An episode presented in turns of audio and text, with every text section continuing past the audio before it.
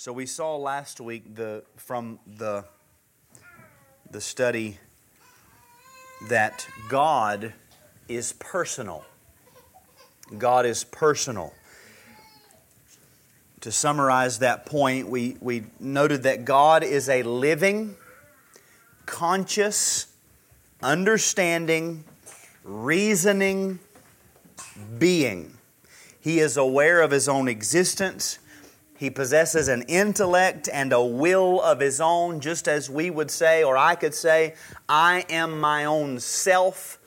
God is his own self. That's what we mean by he is personal or, or he possesses personality. And I, I ended the point last week by, by saying this that the, the fact that God is personal means that you can talk to God and God hears you. God receives that. And, and here's what we say. And God also reveals Himself to us through His Word. He speaks to us, and we can hear Him. There, there can be interaction, real, legitimate interaction between us and God, two, two separate beings. And that's sort of what we're going to talk about tonight. The chapter 7 is entitled God is Relational.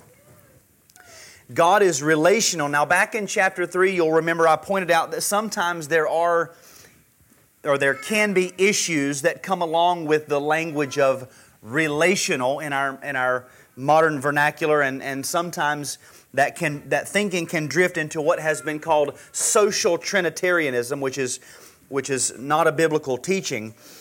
What just to, to recap all of that, when we say that God is relational, at the very least, we're, we don't mean what we mean when we say that we relate to one another, as if, or, or as in, uh, one being comes to another being and there is a, a, a passing of moments of time, there is a, a, a reception of information that we see one another, we observe one another, we, we have an interchange. I change something in you, you change something in me.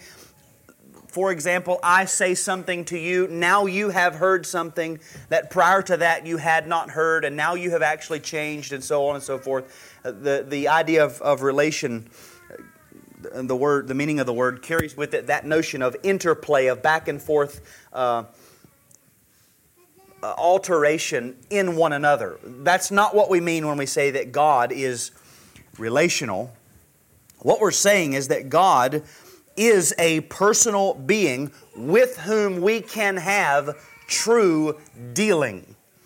We, we can have a relationship with Him as a being. And the, the general drift of this chapter is really just to show that God is the initiator of that interaction that we have with Him. God is the initiator. Now, just I'll point out the title of the study is Knowing the Living God. And the way that we know Him is by receiving the revelation that He gives to us of Himself. Now, often when we discuss a topic like we're going to see tonight and the way that it's presented, we, we get caught up in the works or the activity of God. And there's nothing wrong with that in itself. As we see the things that we're going to see, there, there are moments when we, we realize and reaffirm these are things that God has done. We hear them, we want to say, Yes, that is good, amen, praise the Lord. There's nothing wrong with that. But what I, as I thought through this, uh, I wanted to put this picture before you. Let's come and sit like children in front of a, a big screen of some sort with some colorful, fast paced, noisy show and just sit and, and like a child, just stare at God. Just think about God as we walk through this and, and roll this question around in our minds as we go through this, these, these different texts.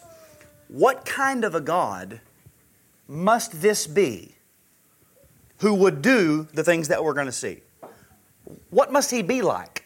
See, that's, that's where we come not just to notice what he's done, but who he is. This is who he is. So then, and I'll read a little bit more from the workbook itself, and hopefully that's not uh, distracting to, if you don't have one of the books. But again, the, the title is, is God is Relational. It opens up this way It is the testimony of Scripture that God desires a personal relationship with His creation, especially with man, who has been created in His image. This is one of the greatest truths of Christianity. God is not an impersonal it incapable of entering into a relationship with others, and man is not a cosmic accident alone in the universe. God created man that man might know him and be a recipient of his goodness.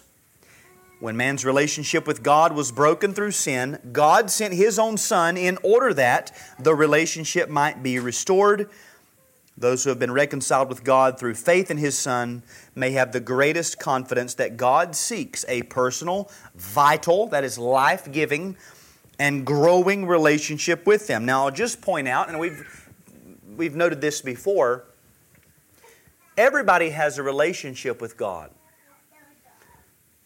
Strictly speaking, everyone has a relationship with God. It's either a good relationship or a bad relationship, but no one gets out of relating to their Creator because He's the Creator and, he are, and, and we are His creatures. When we say relationship in the sense that it's being used here, we're referring to a, a blessed, friendly, person to person interaction with or dealing with God. Some other synonyms that, that might help us to fill out this idea of, of relationship is or words like contact, or association, or communication, or a phrase like keeping company with one another. We can keep company with God. God keeps company with us. That's what we mean when we say God is relational, or that we might have this kind of relationship with God. The first point that has to be made in considering our, our dealing with God is the state in which we find ourselves in sin. Because the Bible is clear, both in the narrative of Scripture and also in, in clear didactic teaching. The Bible is clear that sin has greatly affected our relationship with God for bad. That's where we find ourselves. We're born, where we are born into a bad relationship with God. Number one, in the, in the workbook says from Genesis to Revelation, the scriptures portray God as one who desires to enter into fellowship with his creation, especially with man, in spite of his sin. In a very real sense, the Bible is a record of God seeking sinful men and working to restore his relationship with them. This truth is clearly seen even in the fall of Adam and Eve. And now we'll look at Genesis chapter 3 verses 8 and 9. Verses 8 and 9 Adam and his wife have sinned. Eve, they have sinned. And it says, And they heard the sound of the Lord God walking in the garden in the cool of the day. And the man and his wife hid themselves from the presence of the Lord God among the trees of the garden. But the Lord God called to the man and said to him, Where are you? And he said, I heard the sound of you in the garden, and I was afraid, because I was naked, and I hid myself. Now, the, the question is how, how did sin affect Adam's attitude toward God? Well, c- clearly, Adam flees, Adam runs. That's the story, the narrative. Adam ran away, he hid himself.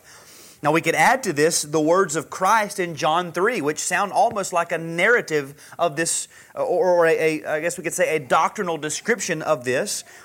Jesus says in John 3, and this is the judgment, John 3 19 and 20, the light has come into the world. Think of this in terms of the Genesis narrative. Light has come into the world, and people love darkness rather than the light because their works were evil. For everyone who does wicked things hates the light and does not come to the light, lest his works should be exposed. That's what happens. Because of our sin, we run from God. That's the picture. We run. Now, then, in verses 23 and 24, 24 of Genesis 3, we see God's relationship to man affected by sin. Therefore, the Lord God sent him out from the Garden of Eden to work the ground from which he was taken. He drove out the man at the east of the Garden of Eden.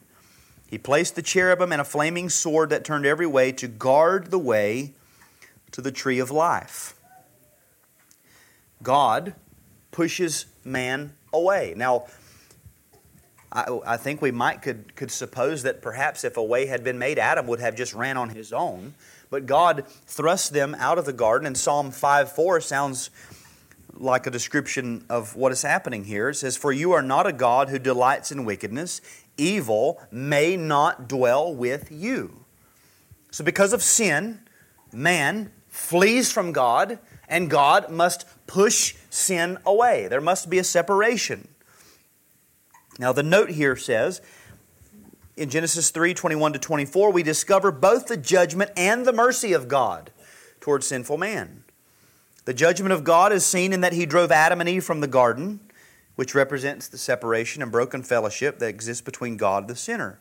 The mercy of God is here revealed in two distinct ways. First, God barred Adam's way to the tree of life so that he would not eat of it and live forever in a state of sinful corruption and alienation from God. We see that in verses 22 through 24. He bars the way. Second, God took the life of an innocent victim to provide coverings for Adam and Eve. This represents the sacrifice of an innocent party in the place of the guilty and finds its ultimate fulfillment in the sacrifice of God's only Son on Calvary for the sins of the world.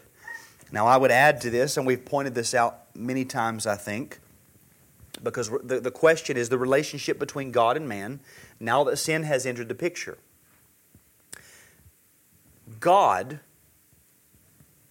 bars the way to the tree of life.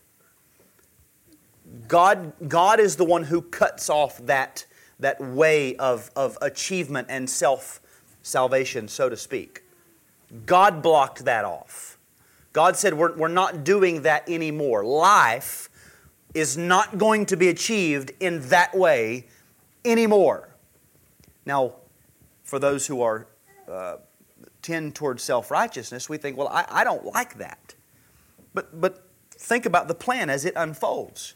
God is, is doing this in order to establish His own way of salvation that, that leaves our works out of the picture. That's what He done. You're not going to be saved like this anymore. Adam and Eve, nice fig leaves. Good job. Here, take this. Let me make something to cover you with. God did that. That's, that's the picture that's being painted here. Turn to the next passage is Isaiah 59.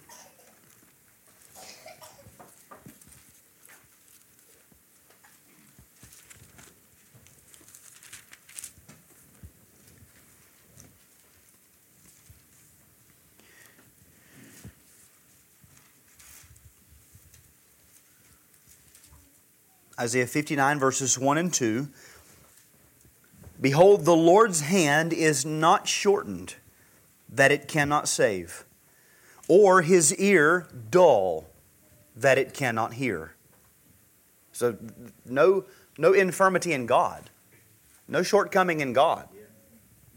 But your iniquities have made a separation between you and your God, and your sins have hidden his face from you so that he does not hear.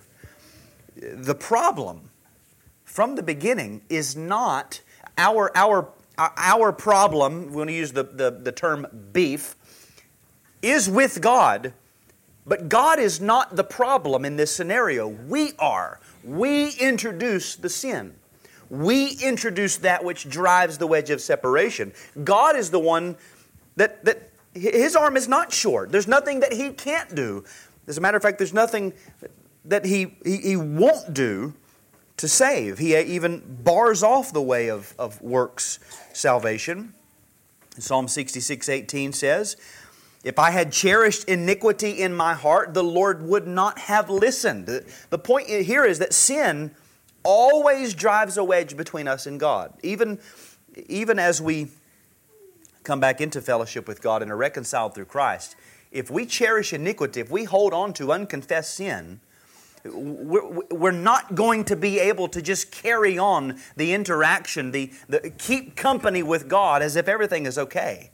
The, the fact that we have been reconciled to Him sort of uh, negates that we would continue in that pathway for very long. The, the, the reconciliation we have received draws us along so that we will deal with our sin. Sin always drives a wedge between us and God, first legally separating us from God, but even as we've been reconciled in a, in a more uh, relational type sense, the, the, the picture being between a father and their children. And the note says here, the intolerance of God towards sin is revealed. Because God is holy and righteous, outstanding sin will always lead to separation between God and the sinner. And he, he references Habakkuk 1.13. Your eyes are too pure to approve evil. You cannot look on wickedness with favor. It's for this reason that God sent His only Son to pay our sin debt, that He might have unbroken fellowship with us through faith. And that, that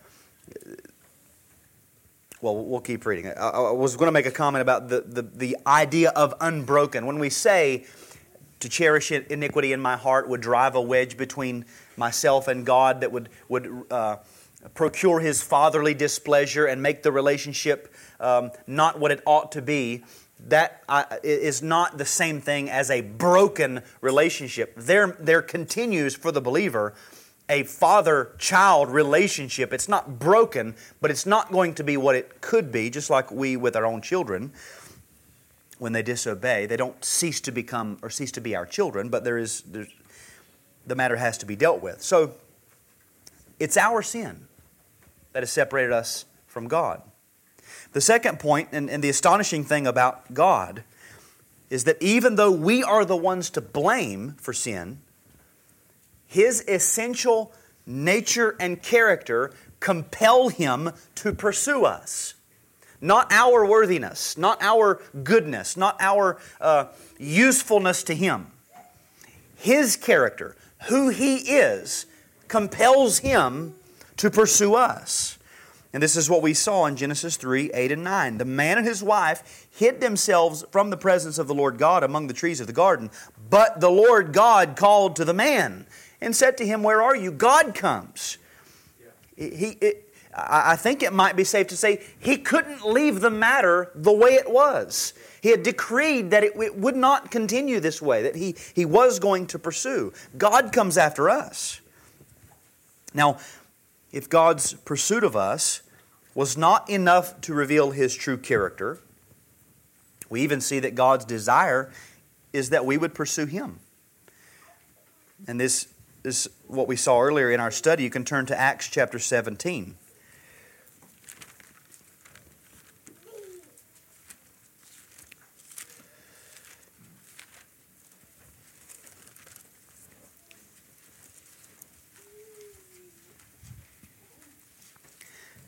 Acts 17, verses, well, I'll just start in verse 24 and read through 27.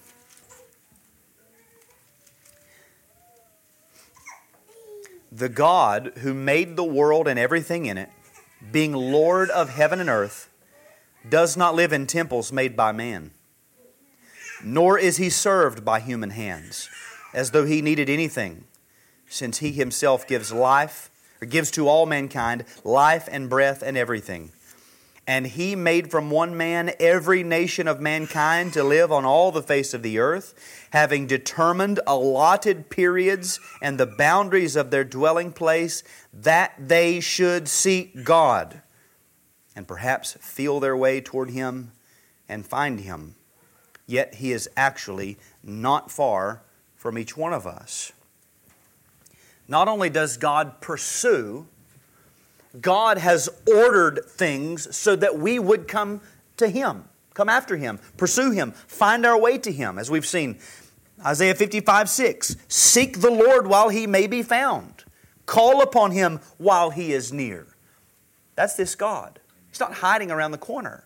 He's not running from us every time we get kind of close. He sneaks away somewhere else. No, he, he's ordered things. He's created a world and a universe that men would look and seek and pursue Him. This is what He's done. God is not unwilling to be sought or to be found. What's the problem?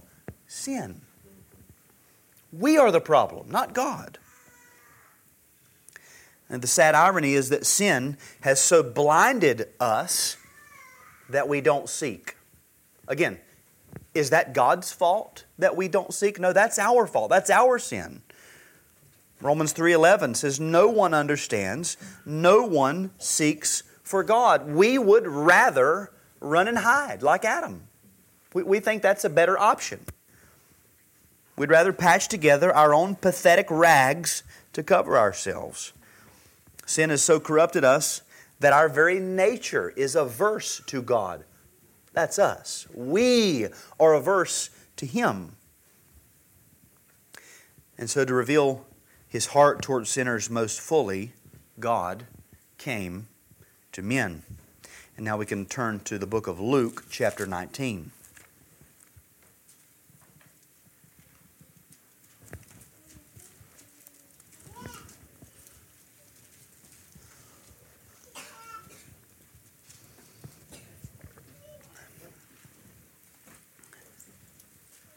I think we've got time. I'm just going to read this whole, this whole account of Zacchaeus. Luke 19, 1 to 10. This is Christ. He entered Jericho and was passing through. And behold, there was a man named Zacchaeus. He was a chief tax collector and was rich. And he was seeking to see who Jesus was, but on account of the crowd, he could not because he was small in stature. So he ran on ahead and climbed up into a sycamore tree to see him, for he was about to pass that way. And when Jesus came to the place, he looked up and said to him, Zacchaeus, hurry and come down, for I must stay at your house today. So he hurried and came down and received him joyfully. And when they saw it, they all grumbled. He has gone in to be the guest of a man who is a sinner. And Zacchaeus stood and said, to the Lord, Behold, Lord, the half of my goods I give to the poor. And if I have defrauded anyone of anything, I restore it fourfold. Jesus said to him, Today salvation has come to this house, since he also is a son of Abraham. For the Son of Man came to seek and to save the lost. Now, this story contains one of those statements by the unbelievers that it's, they're ironic statements. You know, this man received sinners. The accusation here, the accusation is he has gone in to be the guest of a man who is a sinner. We should rejoice. Verse 9 Salvation has come to this house. The house is here. The man lives here. Salvation comes to him. Christ comes to him. Zacchaeus, you come down. I'm coming to your house. I'm going to bring salvation. That's the picture. This is God incarnate. He's revealing to us God. God, in the person of His Son, has come to men. The note here it is important to note that this statement was made during Jesus' visit to the home of Zacchaeus. He was a tax collector and a notorious sinner. By his own admission, he had defrauded others in order to enrich himself. Luke's account of this meeting between Jesus and Zacchaeus simply illustrates the truth that Jesus declared in Luke 19:10, he had come to seek and to save that which was lost. He came for this purpose. Again, his arm is not shortened that, it, that he cannot save. It, it, he can't be stopped in saving. He comes to save. We are the sinners. He is the Savior. Then there's the next two passages. The first is Romans 5 8 to 10. We can look at those. And, and the, the topic here is, is really just covering or trying to summarize what Christ has accomplished in his coming to save sinners. Romans 5 8 to 10.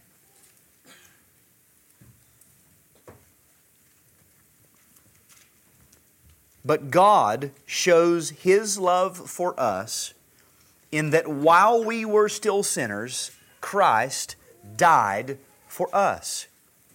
Since therefore we have now been justified by his blood, much more shall we be saved by him from the wrath of God.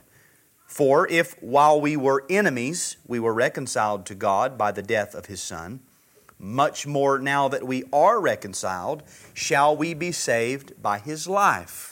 So, so what has Christ accomplished? Christ, the second person of the Trinity, the Son of God, true, true and full God, is sent. He comes to the earth to save sinners. What does he do? Well, it says here, he dies for us, takes our sin upon him, suffers under the penalty. He dies for us.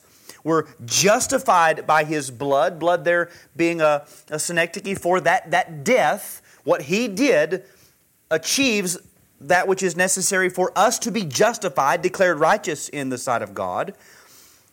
While we were enemies, we were reconciled to God. Sin separates, Christ reconciles. He reconciles us to God by his death, and then we're reconciled, or how much more shall we be saved uh, by his life? The, the ongoing virtue of the resurrected Christ uh, working in us to, to empower us to live a life unto God. This is what Christ has done. And then the next one, the next passage is Colossians 1, verses 19 to 22.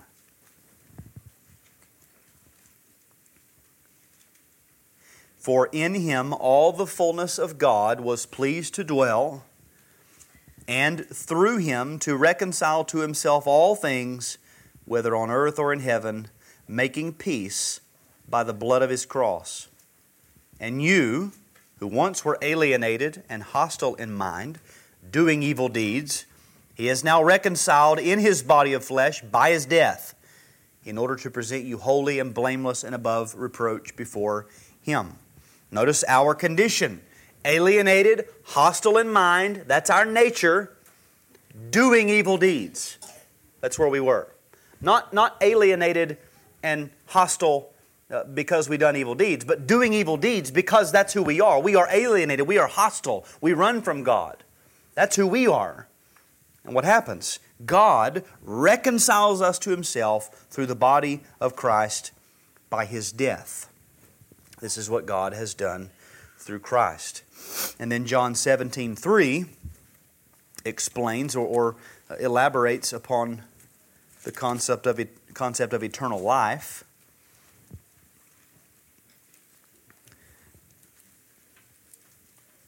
John 17, 3, Christ praying, and this is eternal life, that they know you, the only true God and Jesus Christ, whom you have sent. This, what we're calling relationship, uh, interaction, communion, fellowship, uh, holding company with God, when we, when we are brought back into that, because God is life itself, we come to we come into possession of eternal life, which is knowing God. They are they're put together here by the Lord. And, and another passage that sort of illustrates this same thing and, and brings the work of Christ specifically into the picture is 1 John 5:20, which says, "And we know that the Son of God has come and has given us understanding so that we may know him who is true, and we are in him who is true, in his Son Jesus Christ. He is the true God and eternal life." Knowing God, knowing Christ, eternal life. This is what Christ has done. He's given us understanding so that we might know the, the relationship constituted brings us into a, a state of life, eternal life. And the note in the in the workbook deals with that word know. The word know means a great deal more than simply impersonal or factual knowledge. It denotes an intimate, personal relationship. Eternal life is much more than a life of infinite duration. It is a superior quality of life, marked by unbroken fellowship with God. This is one of God's great purposes for reconciling us to Himself through His Son. This is why we say, I say, when we come here, we're, we're, I, you can you can Google facts about pretty much anybody, learn about information about people, celebrities, and whatnot. That doesn't mean that you know them just because you know the information. As we study uh, the, the go through this study or any type of study in, in theology, uh, especially the attributes of God, it, it is not merely knowing the facts about Him that that that means we know Him we, we must enter into a communion with Him, receive what He has revealed, and then, then uh, in a sense, reciprocate the fellowship. Go back to Him and worship with Him and commune with Him through that, through uh, what Christ has done, and by the, the power of the Spirit. But that's the, the point here is, is if, if the knowledge of God is, is equated with eternal life, then we, we have to understand that it's not just knowing information. That's not life itself. It's, it's, it's personal communion. Through Christ and the salvation found in Him, our nature is changed so that we come freely and willingly to God. We're made willing in the day of God's power. We come to Christ because we're drawn by the Father. Our nature has to be changed. Again, going back to our state in sin, because we're sinners, we don't come to God. He, he has to come to us. If He doesn't first come to us, we don't come to Him. And that's what He's done. Through Christ and by the indwelling Spirit, we have a restored relationship with God. We are on good terms with God. Friendly, life giving, blessed, person to person interaction and communion with God. We're on speaking terms, father and child terms with God because of what Christ has done and through faith. And then the last point that he makes is, is what I'm calling the fruits of knowing God. There are several things that happen when this relationship with God is restored. Why? Because to know God is life.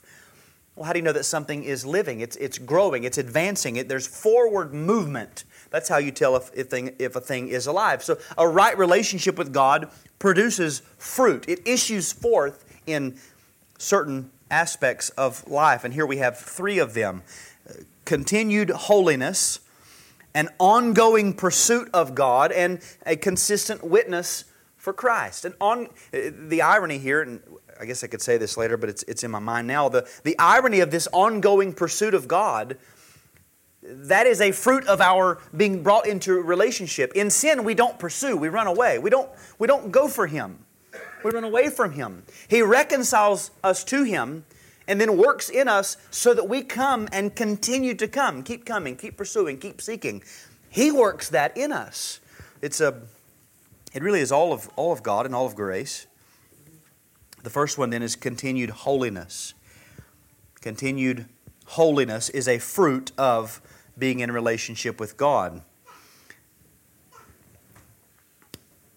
The, the note says that this truth should not cause us to be apathetic about sin, but to separate ourselves from anything that might be an obstacle to our fellowship with God. And maybe that's the best way to word it an obstacle to our fellowship with God. Many people might think, well, I've I've prayed this prayer, I've done this thing, now me and God are on good terms, and I can go about my business, I can go my way. That, that, that is the opposite of what happens when someone comes to know God. That, you've not come to know God if that's the way you think. It's the very opposite. And the, the passage that's used here is 2 Corinthians chapter 6. So let's look at this one.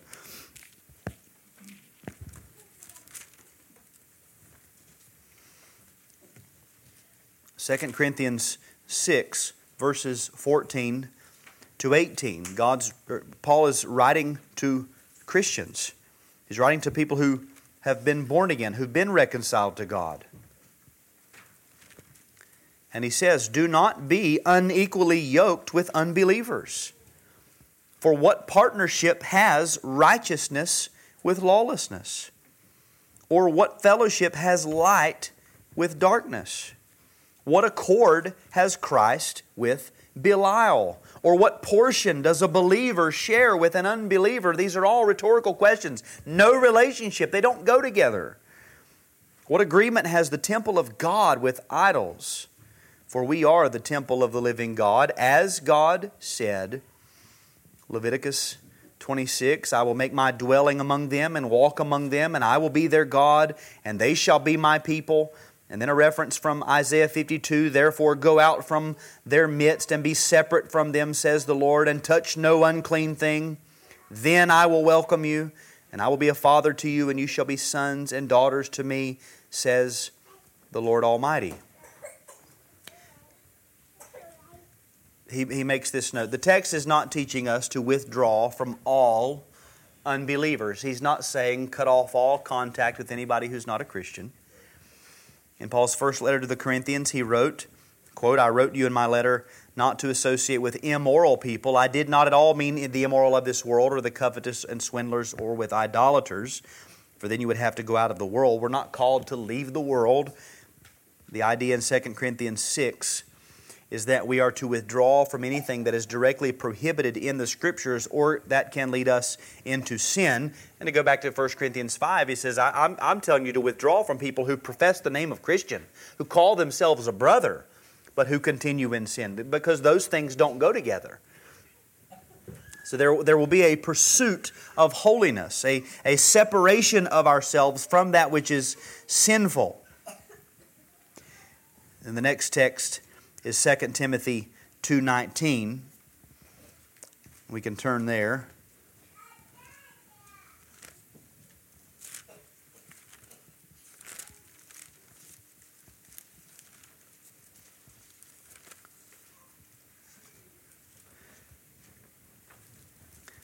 But God's firm foundation stands, bearing this seal The Lord knows those who are His, and let everyone who names the name of the Lord depart from iniquity. Now, I, I just realized I've, I've quoted from the ESV and he's using the, the NASB. He says the word abstain. Uh, it comes from the Greek word aphistemi, which means to withdraw, remove, depart, or leave. And we have the word depart. Depart from iniquity. We are to depart from, get out of the, get out of the, the presence of wickedness, where he says, distance ourselves from it. If we, if we have been brought into a relationship with this God, that doesn't pacify us in our sin. That doesn't comfort us to continue in sin. Just, just as, as God drove Adam and Eve out of his presence, when, when we are brought into relationship with God, we will, we will have this tendency to drive sin away from us and ourselves from it. We don't want to be around it. Sin in the heart drives man from God. God in the heart drives man from sin. You will be growing and continuing in holiness if you've been reconciled to this God. That's the first fruit. The second one is that continued pursuit of God. There are three texts that are that we've seen before. We, we can look at them. The first one is Hosea 6.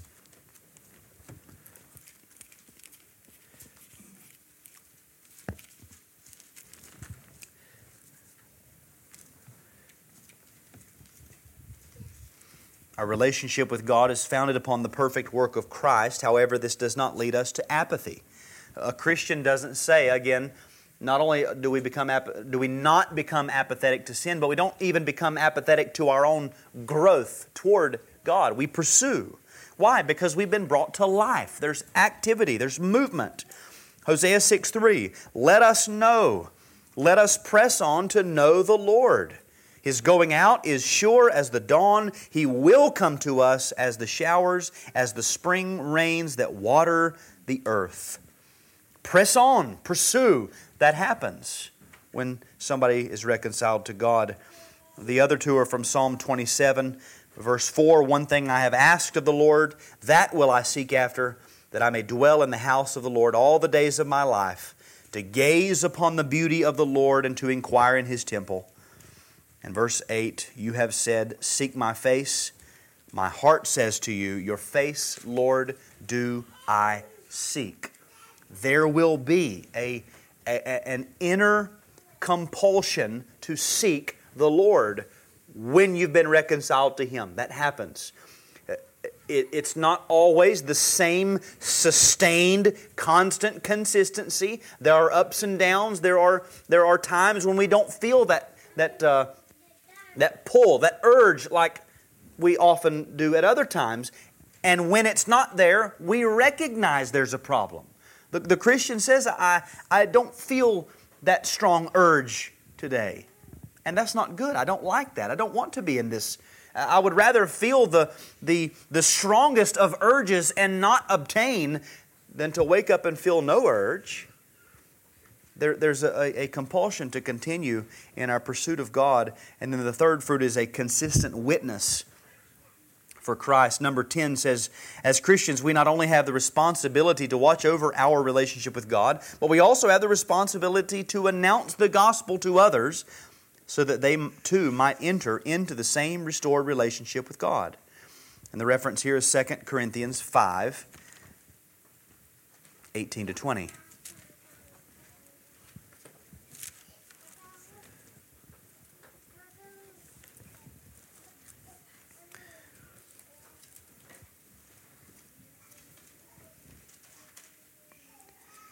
2 Corinthians 5, verses 18 to 20. All this is from God, who through Christ reconciled us to himself and gave us the ministry of reconciliation. That is, in Christ, God was reconciling the world to himself, not counting their trespasses against them, and entrusting to us the message of reconciliation. Therefore, we are ambassadors for Christ, God making his appeal through us. We implore you on behalf of Christ, be reconciled to God. Now, this is a reference to the apostles, but in a sense applies to all Christians. Uh, the other passage, just up at verse 11, says, Therefore, knowing the fear of the Lord, we persuade others. The idea is we know God, and the knowledge of God is the greatest persuasive to true, compelling evangelism. Not just throwing the gospel, but an actual felt urgency to see men come a loving tenderness that wants them to come. I don't want to drive you away. I want you to come. Why? Because I know the terror of the Lord. And it causes us to persuade men and to be, to be faithful witnesses. A true, somebody who has been reconciled to God wants to see others reconciled to God. This, this is not a, a prize that we grab and, and run off for ourselves and enjoy privately. So in conclusion, what kind of a God is this? Sin separates us from God, our sin. We are the offenders, but God pursues us. He didn't leave us to die, He reveals Himself all the more. God also desires that we would seek Him. He's not hidden Himself, He's made Himself known. And then Christ came to seek men. The Son of God came in human flesh to remove every obstacle between us and God and to make reconciliation, to, to achieve it in His own body. And then these fruits come. Being reconciled to God that produces these life giving fruits. And this is uh, another, to me, an astonishing thought. Through our witness, which is empowered and compelled by the fact that we know God, all this in, in God's plan and providence, this is how He has ordered it. We, are, we then go out to bring in more. See that? That's what God wants. God saves, reconciles men to Himself, gives us His Spirit, and sends us out to bring in more. He's still pursuing. He's still, he's still the, the text about his arm reaching to save, it's still true. That's who he is. It's, it's not something that he's merely done, done once and finished. No, he's still seeking sinners. That's the God that we serve. And that should cause us to rejoice. Let's pray.